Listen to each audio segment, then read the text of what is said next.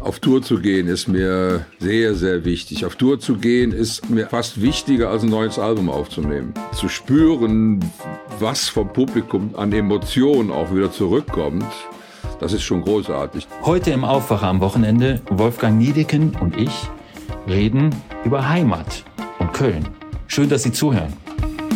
Rheinische Post Aufwacher. News aus NRW und dem Rest der Welt.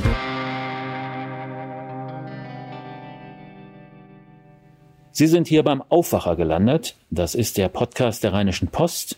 Unter der Woche nachrichtlich und am Wochenende, am Samstag, nehmen wir uns immer ein bisschen mehr Zeit. Und wenn Sie es noch nicht gemacht haben, empfehle ich Ihnen, den Aufwacher in Ihrer Podcast-App zu abonnieren.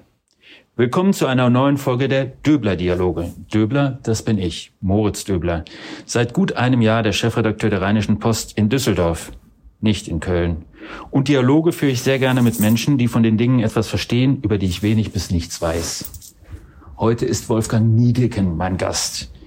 Er ist ein Idol meiner Jugend. Er hat den Soundtrack für einige meiner prägendsten Jahre beigesteuert. Dafür schon mal ganz vielen Dank. Gern geschehen. Es hatte auch mit einer ersten unglücklichen Liebe zu tun, die alle Lieder mitsingen konnte. Anna Anna Wischwasch. Seine Musik kenne ich also gut, aber von Heimat verstehe ich nicht so richtig viel. Ich habe an mehr als einem Dutzend Orte mehr als ein Jahr gelebt. Meine Geburtsstadt Wuppertal gehört nicht dazu und Köln auch nicht. Es waren viele tolle Städte dabei, zuletzt Bremen und Berlin. Jetzt ist das wunderbare Düsseldorf meine neue Heimat. Herr Nedigen, bei Ihnen ist das ganz eindeutig Köln. Was bedeutet das eigentlich, diese Heimat ein ganzes Leben lang zu haben?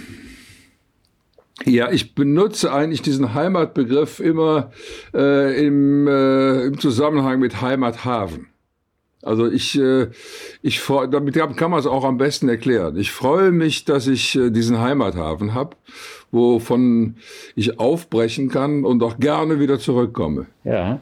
Und äh, das ist so, so ein Gefühlsding. Es gibt also auch, es gibt ja ganz verschiedene Formen von Heimat. Man kann auch sagen, äh, man, man fühlt sich auch in einem guten Kunstwerk, in einem guten Buch oder weiß der Teufel, fühlt man sich zu Hause, gibt einem Heimat oder äh, eine Musik, mit der man viel verbindet, kann einem auch Heimat bieten. Aber äh, so der, der, die eigentliche Frage war ja, glaube ich, nach der Stadt. Äh, und das ist für mich natürlich eindeutig Köln, äh, weil ich hier aufgewachsen bin nach dem Krieg. Also ich bin ja im sechsten Jahr nach dem Krieg geboren und äh, da war Köln noch wirklich sehr, sehr zerbombt. Ich bin also in den Trümmern aufgewachsen, wir haben in Trümmern gespielt, äh, hatten von daher natürlich auch wunderbare Abenteuerspielplätze, über die wir uns als Kinder keine Gedanken gemacht haben. Aber äh, und dann war die, die Kölner Südstadt äh, in diesem äh, von mir besungenen 800 Meter Radius um den Klotwigplatz, äh, das war Bullabü. Das, das war für, für mich als Kind war das so eine Art Bullabü. Ich war behütet. Meine Eltern hatten diesen kleinen Lebensmittelladen, wo auch mein Bruder und seine Frau drin mitarbeiteten. Und äh, es war wirklich sehr, sehr dörflich. Und ähm, ich habe das ausschließlich in guter Erinnerung. Darf ich nochmal auf den Begriff äh, zurückkommen, den Sie verwendet haben vom Heimathafen? Mhm. Was ist denn eigentlich schöner, aus dem Hafen rauszufahren oder wieder zurückzukommen? Das nimmt sich nichts. Das ist äh, die die Freude jeweils ist gleich groß. Also ich äh, es war noch nie so, dass ich gedacht habe äh, nach einer Tournee oh Scheiße, jetzt musst du schon wieder nach Köln zurück oder nach einer Reise oder was. Es war immer, ich habe mich immer auf Köln gefreut. Ich habe mich aber auch immer darauf gefreut, äh, loszudürfen. Und ich meine, das ist ja natürlich ein großes Privileg äh, in diesem zum zum Beruf geronnenen Hobby, was ich da, äh, was ich da hab. Äh, ich habe ja Malerei studiert ich, und ich weiß noch, als ich die ersten Ausstellungen in, ich, weiß, ich habe in Hamburg im Kunstverein ausgestellt. Das war so abenteuerlich. Ich komme nach Hamburg, ist ja unfassbar. Ich komme mit meinem erlernten Beruf bis nach Hamburg und dann habe ich ein Jahr später in Berlin ausgestellt. Das war unfassbar. Äh, und mittlerweile habe ich mich äh, in diesen, ja, mittlerweile 42 Jahren, wo wir überregional unterwegs sind, äh, an das Reisen total gewöhnt.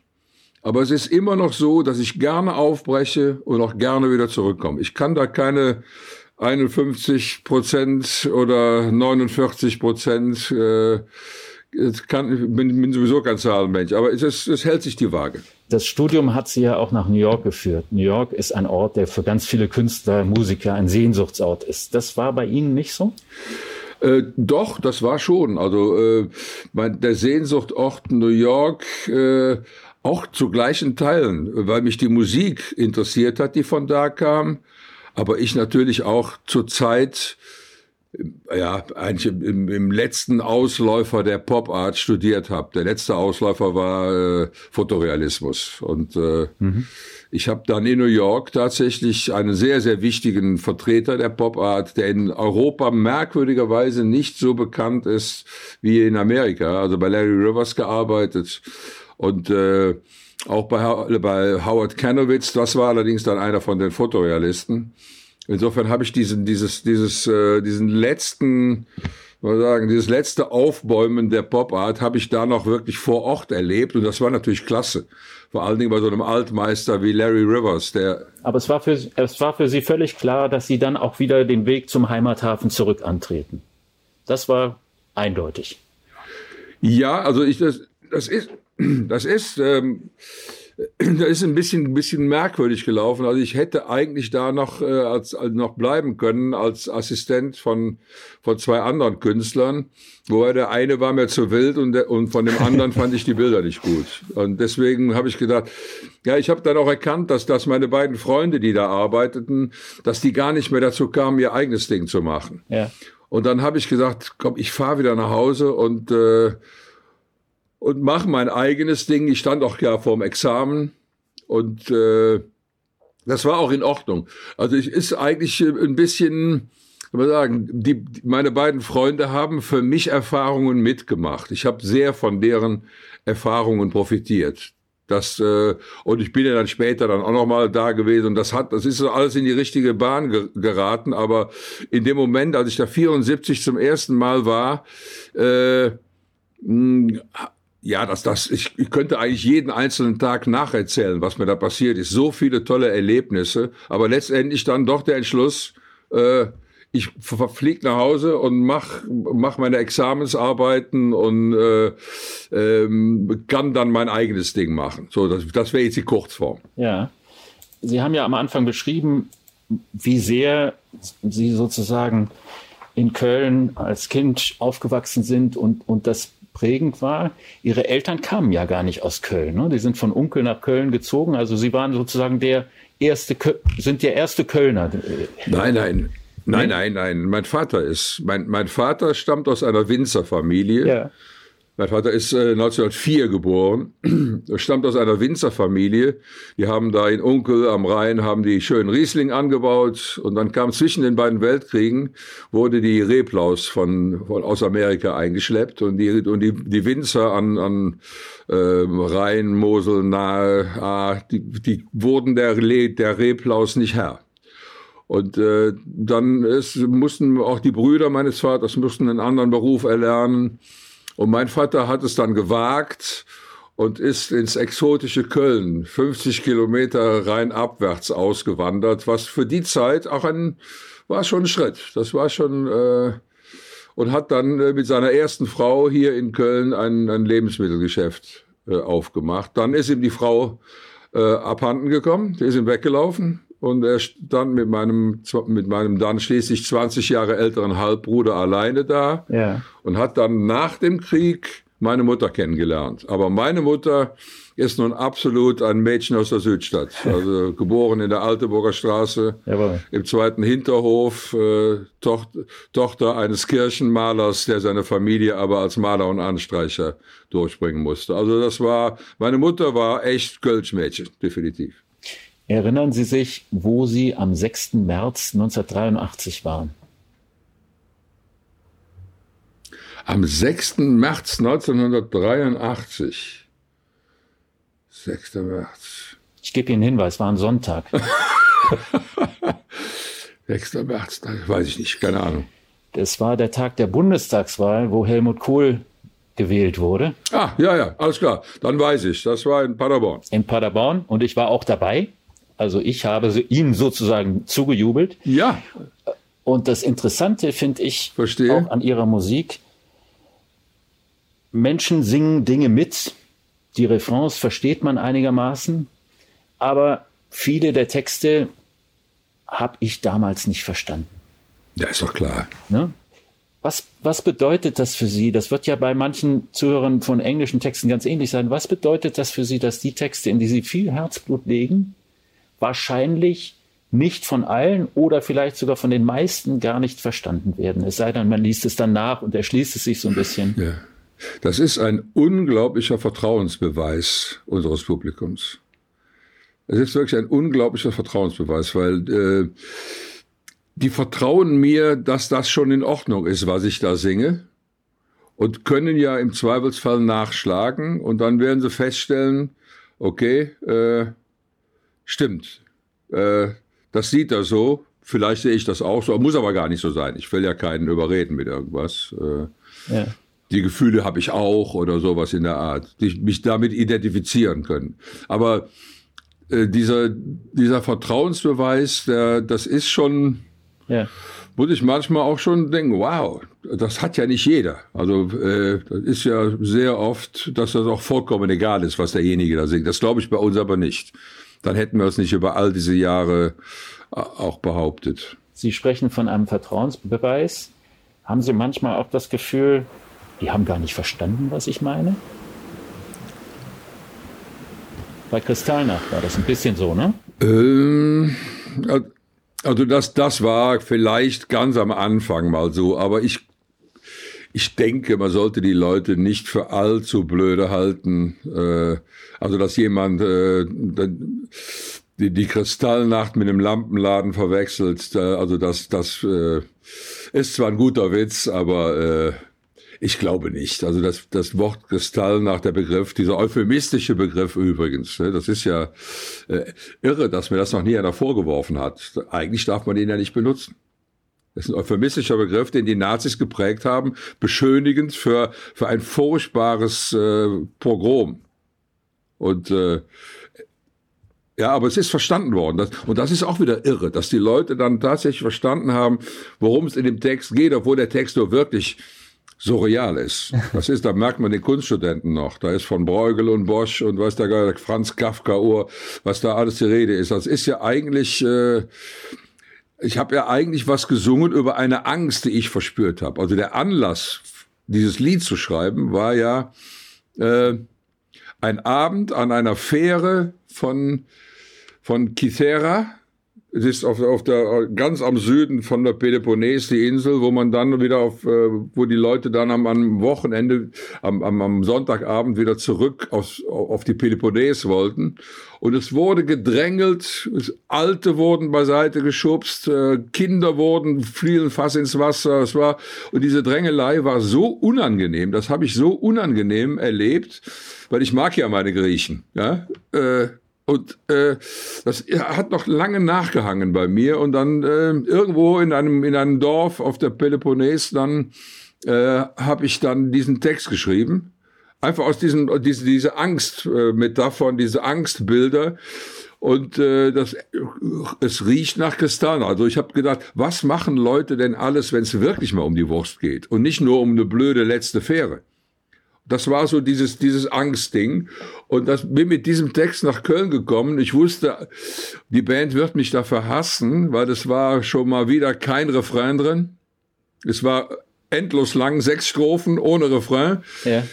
Und die Band hat mich nicht gehasst. Die Band hat sofort verstanden. Das war eine, ich glaube, das ist das Stück, wo wir am meisten gemeinsam unsere Ideen in einen Pott geschmissen haben. In, ja. in all den Jahren. Das ist, ich habe da gestanden, habe nur noch gestaunt. Mit dem Text habe ich irgendwas gemacht, was die Band verzaubert hat. Und alle haben beigesteuert. Und äh, es ist ja auch geblieben. Und es, und es ist vor allen Dingen, vor allen Dingen, das ist im Radio gelaufen. Ein refrainloses Stück, sechs Strophen, und nicht, man hat ja jetzt immer diese, diese Begriffe Uplifting, ja, also das muss, das Radioformat sagt ja, das muss ja irgendwie auch Uplifting sein, also muss ja irgendwie so äh, gut gelaunt machen. Uplifting war es schon mal gar nicht. Das wäre heute unmöglich, absolut unmöglich. Ein Stück wie Ruhe vom Sturm, vom letzten Album, das kommt ab und zu mal in einem Handeinsatz, wenn ich zu einem Interview geladen bin. Aber da käme ja niemals auf eine Heavy Rotation oder irgendwas. Das ging damals noch. Ich glaube, das ist so eine Art Hymne geworden damals, ne? Also ähm ja, komisch, ja. Aber äh, die Leute, deswegen eigentlich die, die Ausgangsfrage, die Sie gestellt haben, die Leute haben das verstanden, ja, die haben das verstanden. Ja. Die haben nicht abge die haben keinen Lampenladen abgefeiert. Nee. Ähm, trotzdem ist ja interessant, Sie sagen, Kristallnacht kann man eigentlich gar nicht mehr sagen, ist ein Begriff der Nazis, stimmt ja auch. Konnte man damals, ist ungefähr 40 Jahre her, konnte man damals, wie sehr hat sich der Umgang mit Sprache verändert? Also wahrscheinlich ist es ja so, das haben Sie jetzt ein paar Mal gesagt, das ging damals noch, wir sind damals noch im Radio gespielt worden, aber Sie müssen wahrscheinlich heute viel stärker auf Sprache achten ähm, und, und sozusagen Grenzen ausloten, was man sagen kann oder nicht sagen kann? Ne, muss ich, muss ich gar nicht. Also äh, ich muss das gar nicht. Also ich äh, finde einige Sachen finde ich mega albern. Sagen Sie mal was. Also was? die mich auch nerven. Also diese Gendersternchen nerven mich. Die, das ist einfach. Ich lese gerade das Buch von von Habeck, das neue Buch, und pro pro Seite locker zehnmal Gendersternchen. Ich will aber eigentlich über über das über das nachdenken, bei der was er mir da nahebringen will ich finde das ja auch großartig. Es ist ein tolles Buch, wunderbar. Aber die Gendersternchen, jedes Gendersternchen lenkt mich wieder neu ab. Und ich habe ja nur begriffen, dass es so ist, aber ich würde nie irgendwann ein Gendersternchen irgendwo schreiben. Nie, das kann ich jetzt schon versprechen, werde ich niemals tun. Weil es mir, mir albern vorkommt. Wie würden Sie es denn machen? Also die, wahrscheinlich teilen Sie ja den Impuls, die Hälfte der Menschheit geht beim generischen Maskulinum unter. Ja, sicher. Also wie macht man es? Aber natürlich. Wie macht man es, ja. ist auch gut gefragt. Ich weiß es nicht, keine Ahnung.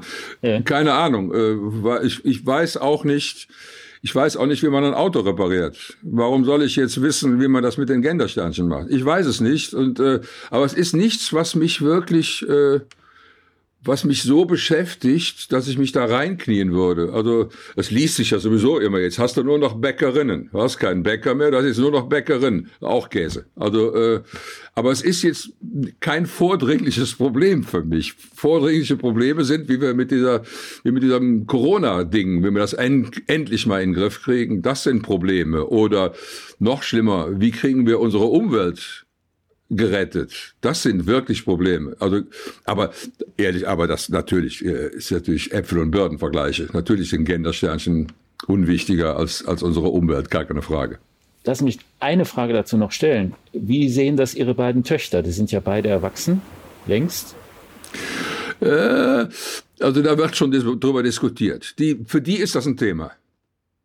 Da wird auch diskutiert und zwar also auch äh, kontrovers, wo ich dann irgendwann sage, Mädels, ich verstehe euch, aber für mich ist das kein, für mich ist es äh, eigentlich albern. Und dann, okay, für Vater ist das albern. Sehen Sie dann noch ein, dass das für Vater albern ist. Und ich kann aber auch akzeptieren, dass es für Sie nicht albern ist. Und damit sind wir eigentlich, äh, ja, damit sind wir dann eigentlich durch. Vielleicht kommt die Diskussion ab und zu nochmal auf, aber äh, äh, ich freue mich ja im Gegenteil. Ich freue mich ja, dass, dass die dass die politisch aufmerksam sind. Also diese ganze Black Lives Matter und, und diese Fridays for Future Geschichte, äh, da freue ich mich, wenn die Töchter sagen, ähm, in Köln ist die Demonstration, geht er mit dahin? Ich würde mich ja nicht aufdrängen. Aber wir sind dann tatsächlich äh, zu viert dahin gegangen. Mein Enkel war noch im Bauch. Also sind da wirklich äh, zu viereinhalb dahin gegangen und haben mitdemonstriert. Aber auf, auf, als Aufforderung und nicht irgendwie, äh, ja, aufdrängen ist sowieso nicht mein Ding. Ähm, wir waren eben in Paderborn im Jahr 1983. Kohl begann dann seine Regierungszeit, das waren 16 Jahre. Merkels Regierungszeit wird in Kürze genauso lange gedauert haben. Erkennen Sie einen klaren Unterschied zwischen der Kohl-Ära und der Merkel-Ära? Ähm, eben klang ein bisschen was bei der Sprache an. Haben Sie den Eindruck, dass weniger klar ist, was links, was ja. rechts ist? Also ist die. Es gibt ja Leute, die werfen, die werfen äh, der, der Angela Merkel vor, dass sie den Grünen und der SPD die Themen geklaut habe. Das sehe ich nicht so. Warum soll jemand, der etwas einsieht, äh, warum soll der nicht Themen besetzen? Also das ist ja Quatsch. Die Umwelt gehört ja nicht den Grünen und und die und die die Arbeiterschaft gehört auch nicht der SPD, was? Also insofern. Äh, 1983 waren die Fronten einfach klarer, ne? Ja. War ja, einfach klarer, ja. wo, wer, gegen wen man ist, ne? Ja, damals war, damals war vor allen Dingen diese ganze Nachrüstungsgeschichte, die ganze Anti-AKW-Geschichte, das war alles noch, war, war, war sehr, sehr weit vorne. Äh, aber äh, was hat Merkel gemacht? Wehrpflicht abgeschafft, äh, Atomkraftwerke werden geschlossen. Äh, also da, ähm, also muss ehrlich sagen, also nach, nach dieser sogenannten Flüchtlingskrise ist, äh, ist die Kanzlerin sehr in meinem Ansehen gestiegen.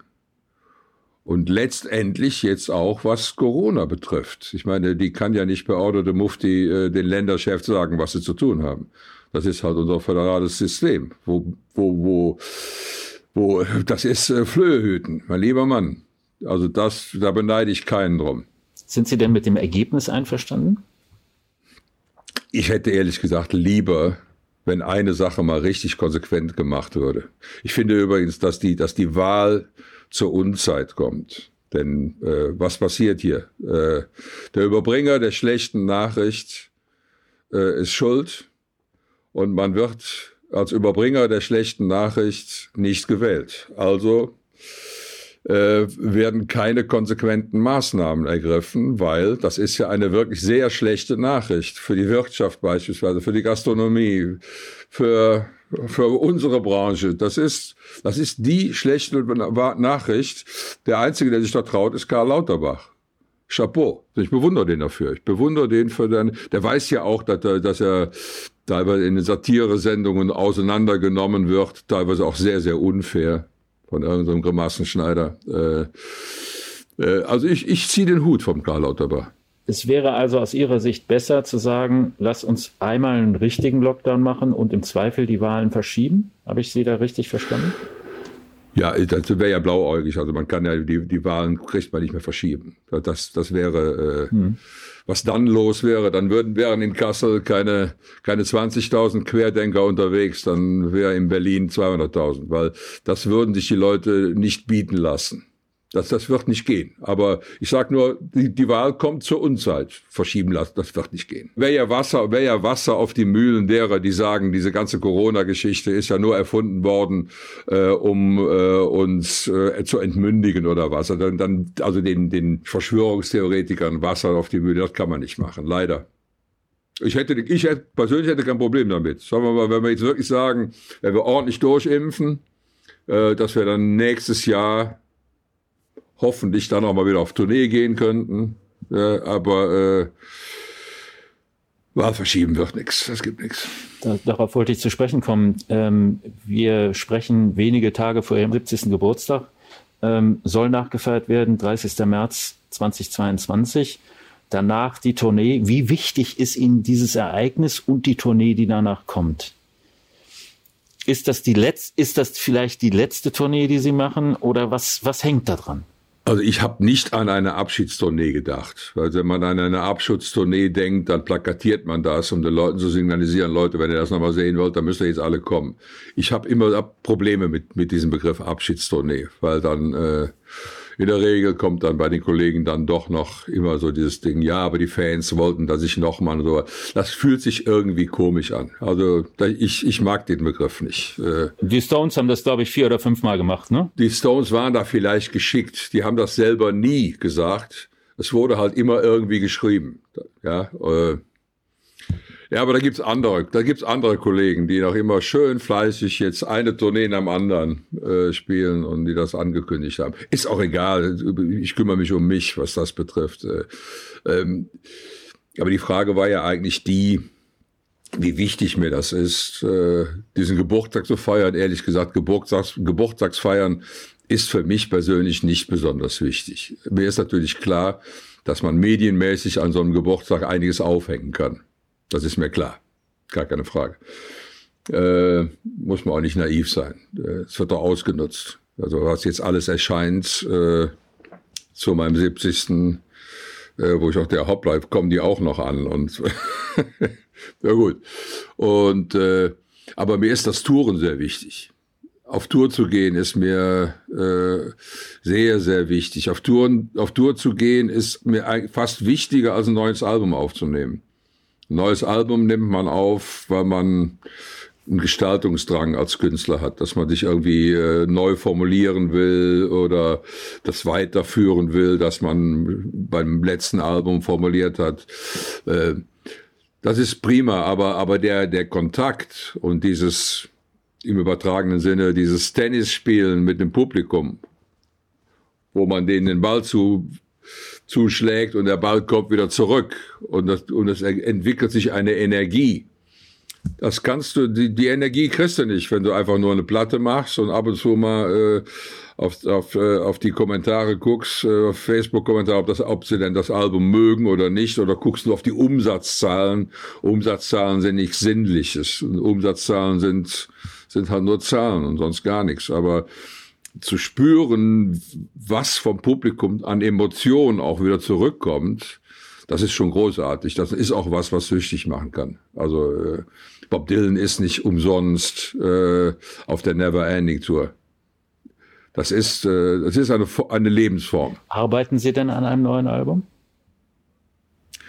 Nein, wir haben ja das Album erst rausgebracht jetzt im September. Also jetzt, ich, jetzt könnte ich noch nichts, jetzt an einem neuen Album arbeiten, wäre auch Quatsch, weil da hat sich noch nicht so viel angesammelt, dass man, äh, dass man das äh, in einer lockeren Form tun könnte. Natürlich könnte man jetzt sagen, äh, wir haben Corona und die sollen jetzt alle mal Musik schreiben aus der Band und mir dann schicken und ich überlege mal, was, was ich dazu singen kann.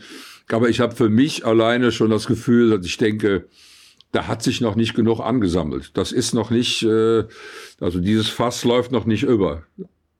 Ja, also beim vorigen Album war das wirklich so, habe so viel erlebt in den Jahren äh, dazwischen den letzten beiden Studioalben, dass ich wusste, äh, da wird was kommen, da wird auf jeden Fall was kommen. So viel erlebt auch. Und äh, nee, das muss jetzt überhaupt nicht ähm, sein. Wir haben, sind ein paar Mal so, haben das Thema Corona gestreift. Ähm, Sie haben gesagt, Sie würden sich nach Rücksprache mit Ihrem Arzt, haben Sie in einem, einem Interview gesagt, würden Sie sich impfen lassen, auch mit AstraZeneca. Ähm, wir haben, Sie haben beschrieben, wie sehr sozusagen Ihre Tourneepläne durcheinandergewirbelt sind. Wenn Sie auf diese Bilder von den Massendemonstrationen in Kassel schauen, die wir eben auch schon erwähnt haben, gibt es irgendetwas an diesen selbsternannten Querdenkern? Ich sage sehr bewusst selbsternannte Querdenker, Gibt es an denen irgendetwas, womit Sie etwas anfangen können? Weil ein Querdenker im ursprünglichen Sinne des Wortes sind Sie ja auch. Ja, das ist also, die haben auch den Begriff gekapert. Ne? Ja. Äh, ja, also ich äh, habe durchaus Verständnis beispielsweise für Leute, die da mitgehen, äh, die Angst haben, sich impfen zu lassen, die, die das noch, die dem noch nicht trauen, weil es hieß ja äh, noch im vorigen Jahr, dass eigentlich so eine eine Testung, dass das so locker vier Jahre in Anspruch nimmt. Äh, also wenn da Leute irgendwie dem nicht vertrauen und vor allen Dingen, wenn sie wenn sie nicht wenn sie nicht glauben, dass das für ihre Kinder gut ist, sowas kann ich nachvollziehen. Diese Angst kann ich nachvollziehen. Aber auch diese Leute müssen müssen bitte darauf achten, mit wem sie sich gemein machen. Wenn bei so einer Demonstration Leute die Reichskriegsflagge schwenken, spätestens dann muss man merken, hoppla, mit denen will ich mich nicht gemein machen. Da ist unter, die wollen, das sind Leute, die unsere Demokratie spalten wollen. Die wollen einen Keil in die Gesellschaft treiben. Und dann habe ich auch für die Leute kein, kein Verständnis, die da von mir aus, aus, aus esoterischen Gründen oder die eben beschriebene Angst, dass die Test, dass die, äh, Impfstoffe noch nicht genug getestet sind. Äh, alles in Ordnung. Aber spätestens an dem Punkt müssen auch diese Leute merken, nee, mit Nazis marschiere ich nicht. Das muss einfach ganz, ganz klar sein. Man darf sich nicht in falsche Gesellschaft begeben, quasi. Nein, ja, das, das, das darf man nicht. Und äh, was soll man noch mehr über die Querdenker? Es sind ja auch, sind ja auch Realitätsverweigerer. Man gucke rüber nach Brasilien, die, die kommen ja gar nicht mehr nach mit ihren, mit ihren Bulldozern, wo sie, wo sie die Gräber da aufreißen. Das ist ja unfassbar. Da kann man doch nicht mehr sagen, das gibt's nicht. Das ist ein Grippchen. Also wer will dann, wer will dann so einem Typen wie dem Bolsonaro, äh, also dem würde ich ja noch nicht mal einen gebrauchten Kleinwagen abkaufen. Dem Typ, der, der, der ist sowas von unglaubwürdig wie, wie sonst was. Äh, und dann, dann kommt man an und sagt, dass, dass, dass die, die wird es gar nicht geben. Die, die, die, äh, die Seuche wird es gar nicht geben. Da, da, da fällt mir auch nichts mehr ein. Da habe ich auch keine Zeit zu, zu diskutieren. Da ich, okay, dann meint das, aber klau mir bitte nicht meine wertvolle Zeit. Was fehlt Ihnen eigentlich am meisten in dieser, in dieser Lockdown-Zeit? Oder anders gefragt, worauf gründen sich Ihre Hoffnungen? Sie haben gerade das Beispiel von Brasilien beschrieben, ganz fürchterlich. Ähm, worauf gründen sich Hoffnungen? Was fehlt Ihnen am meisten? Wie wird es wieder gut? Ähm, mir fehlt, natürlich fehlt mir am meisten der soziale Kontakt zu zu meinen eigenen Freunden haben wir einen guten Kontakt und wir, wir sehen uns auch. Wir haben im Garten einen, einen, wir nennen das immer den Corona-Pavillon aufgeschlagen, wo wir dann wirklich äh, im Winter teilweise mit, mit, mit so Außenheizstrahlern sitzen können, um mal irgendwie ein Glas Wein trinken können. Schön mit der Maske und im, im gebührenden Abstand und immer nur, äh, immer nur in einem ganz kleinen Kreis, damit wir nicht komplett so aushungern. Aber äh, so dass das einfach wieder mal so unkontrolliert passieren kann. Letztens habe ich mich, letztens habe ich mich gesehen, äh, ging um einen, ging irgendwie um Fußball und ich, ich sitze im Stadion und gucke dem glorreichen ersten FC Köln zu. Und ich habe mir im ersten Moment erschrocken, warte, die sind alle viel zu nah an mir dran. Wieso sitze ich da? Man hat so Schockerlebnisse, aber immer noch im ersten Moment. Ah ja, klar, war ja vorher. Wir waren am Anfang in Köln, Heimat. Prägend für Köln ist zumindest in der Silhouette auch der Dom. Was fühlen Sie eigentlich, wenn Sie den Kölner Dom sehen? Gehört der zur Heimat dazu, zu dem Heimathafen? Sie sind katholisch, getauft vermutlich sowieso, Kommunion wahrscheinlich auch. Also ich bin restkatholisch, das ist ein Begriff, den habe ich erfunden. Ich bin restkatholisch. Sind Sie noch Mitglied in der Kirche? Nein, nein, nein. Ich bin ausgetreten bin ausgetreten, äh, nachdem mein Vater gestorben war, weil ich hätte äh, das dem nicht ant antun können. Äh, mein Vater ist 80 gestorben und mhm. äh, relativ schnell danach bin ich dann auch ausgetreten, weil ich halte den Katholizismus für, für, eine, für eine Religion, äh, eine sehr unbarmherzige Religion, äh, aber das aus dem eigenen Erleben raus. Äh, allein was die meinem Vater angetan haben. Der, der, durfte nicht, der durfte nicht mehr zu den Sakramenten gehen, weil ihm seine Frau abgehauen ist.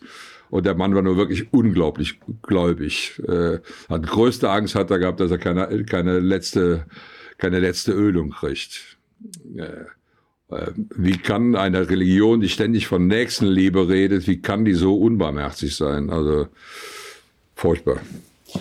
Wir reden ja im Moment, wenn wir über die katholische Kirche reden, sehr viel über die Missbrauchsfälle, die jetzt aufgearbeitet werden. Sie haben selber Erfahrung damit ähm, als Internatsschüler. Ähm, damals wurde der Pater, um den es ging, das haben Sie in, Ihrem, in Ihrer Autobiografie geschrieben, wurde quasi versetzt. Man wusste nicht mehr, wo er hinkommt und so weiter. Wenn Sie heute auf die, den Versuch der Aufarbeitung von Missbrauchsfällen in der katholischen Kirche schauen, nehmen Sie das der Kirche ab, dass sie sich aufrichtig darum bemüht, Erkennen Sie Dinge wieder, die Sie von damals kennen? Wie, wie gucken Sie auf das, was ja insbesondere in Köln gerade sehr, sehr scharf diskutiert wird? Hm. Also ich glaube, dass Einzelne äh, das wirklich sehr, sehr ernst nehmen. Äh, es gibt honorige Leute in der katholischen Kirche, aber der Altmännerverein im Vatikan, diese, diese Altmänner-Clique, äh, die wähnt sich immer noch in Zeiten des Absolutismus. Die haben einfach den Knall nicht gehört. Die, die, die katholische Kirche müsste, aber ich bin ja nicht mehr Mitglied, insofern muss ich auch nicht sagen, äh, was, ich habe ja da nicht irgendwie was zu sagen, aber wenn ich einen guten Rat geben würde, dann würde ich versuchen, mal drüber nachzudenken, über diesen ganzen Zölibat-Quatsch. Ja, das ist sowas von ewig gestrig. Ist ja damals irgendwie um 1200 rum eingeführt worden, damit, damit die Erbschaften an die Kirche gehen. Das ist ja überhaupt nichts Gott, in Anführungszeichen Gott gewolltes. Also dieser ganze Quatsch, das gehört gründlich durchgefegt. Und je gründlicher die das machen, desto mehr bleiben die Leute auch in der Kirche drin. Also man müsste, keine Ahnung, wie die Austritte aus der evangelischen Kirche sind, aber ich kann mir nicht vorstellen, dass die so hoch sind wie bei der katholischen Kirche. Die Leute werden ungläubiger, das stimmt schon. Ja, also die, in, in, in Krisenzeiten, im nach dem Krieg waren die Leute deutlich gläubiger als dann, wenn es ihnen wieder gut geht. Das merkt man, klar. Sind Sie, Aber ich glaube, die müssen radikal ihren Laden aufräumen. sind Sie denn trotz alledem und nach wie vor noch irgendwie gläubig? Glauben Sie? Ich bin, ich hab's ja mit den mit mit Oxymoron, ja. äh, Ich bin bin ein ein, ein Agnostiker mit Gottvertrauen. So sind aber, glaube ich, die meisten Rheinländer. Immer wenn wenn die wenn die Rede vom Herrgott ist, dann stehen wir doch ein bisschen strammer. Also das Agnostiker mit Gottvertrauen fühle ich mich auch gut drin definiert. Da muss ich noch drüber nachdenken, finde ich sehr, sehr spannend. Wir waren am 6. März 1983. Damals, damals wurde Kohl gewählt und die Grünen erstmals in den Bundestag. Für Sie auf der Bühne in Paderborn war sehr klar, gegen wen und was Sie sind. Wie ist das jetzt? Am 26. September 2021, die Bundestagswahl steht an. Ist sehr klar, wogegen Sie sind oder vielleicht noch viel klarer, wo, wofür Sie sind? Ja, äh, also damals war das alles noch ein bisschen platter, ein bisschen einfacher. Damals war ganz klar, äh, auf keinen Fall Kohl. Äh, das war völlig klar. Diesmal ist für mich auch klar, dass es in erster Linie um, um, um die Ökologie geht. Weil äh, das, ich könnte meinen Kindern äh, nicht mehr in die Augen gucken, wenn ich irgendwie äh, äh, eine andere Priorität hätte. Es geht um die Ökologie, es geht darum, äh, also man kann ja nicht mehr von fünf vor zwölf reden, man muss schon Viertel, von Viertel nach zwölf reden. Also das, das, was noch zu retten ist, muss jetzt aber endgültig mal gerettet werden. Deswegen äh, äh, der Aspekt ist der wichtigste Aspekt bei der nächsten Wahl. Jetzt muss ich nicht sagen, wen ich wähle, weil ich habe. Naja, ich sag, ich frage nicht, was Sie wählen, aber folgerichtig wäre das aus dem, was Sie sagen, dass Sie für einen grünen Bundeskanzler oder ich gendere jetzt mal bewusst eine grüne Bundeskanzlerin sind. ja, ja. Hätte ich, äh, würde ich, würde ich präferieren, stimmt. Also ich, ich, äh, lass uns sagen, ich hoffe, dass es auf, auf, auf äh, ich, also sagen, der Wahrscheinlichkeit nach ist es möglich, dass es auf äh, Grün-Schwarz rausläuft. Mit Robert Habeck, dessen Buch Sie gerade lesen, oder mit Annalena Baerbock, die auch als Kandidatin möglich ist. Ich, wenn, Anne, Anne, wenn Annalene Baerbock ein Buch schreiben würde, würde ich das vorher auch noch lesen. äh, aber ich weiß, ich weiß einfach mehr von, ich Ja. weiß mehr vom Habeck. Okay. Ich weiß einfach mehr. Das hat, hat mit, mit Gender für mich überhaupt nichts zu tun. Okay. Ich halte den für einen sehr, sehr eloquenten Denker. Äh, manchmal ist es ein bisschen allzu verkopft, wenn, wenn, wenn der normale Mann von der Straße das verstehen soll. Der hat einfach, äh, kann ein bisschen schwer fallen. Also könnte, könnte sachdienlich sein, wenn das ab und zu mal ein bisschen einfacher ausgedrückt würde. Muss, einige Seiten muss ich, muss ich locker dreimal lesen, damit ich sie kapiere. Das ist schon klar. Herr Nedeking, ganz herzlichen Dank für diese, dieses Gespräch. Es hat mir großen Spaß gemacht. Vielen Dank noch viel mehr für die Musik, die Sie Vielen Dank. dem Soundtrack meiner Jugend mitgegeben haben. Ähm, kommen Sie gut durch die Pandemie, bleiben Sie gesund. Alles Gute. Vielen Dank. Ja, machen Sie es auch gut. Wir sehen uns. Wahrscheinlich. Nicht erst in Paderborn. Tschüss. Tschüss. Das war der Aufwacher am Wochenende mit Wolfgang Niedecken. Schreiben Sie mir Ihre Gedanken, wenn Sie mögen, an aufwacher.rp-online.de. Und weitere Kontaktmöglichkeiten finden Sie auf rponline.de-aufwacher. Bis bald. Mehr Nachrichten aus NRW gibt's jederzeit auf RP Online. rp-online.de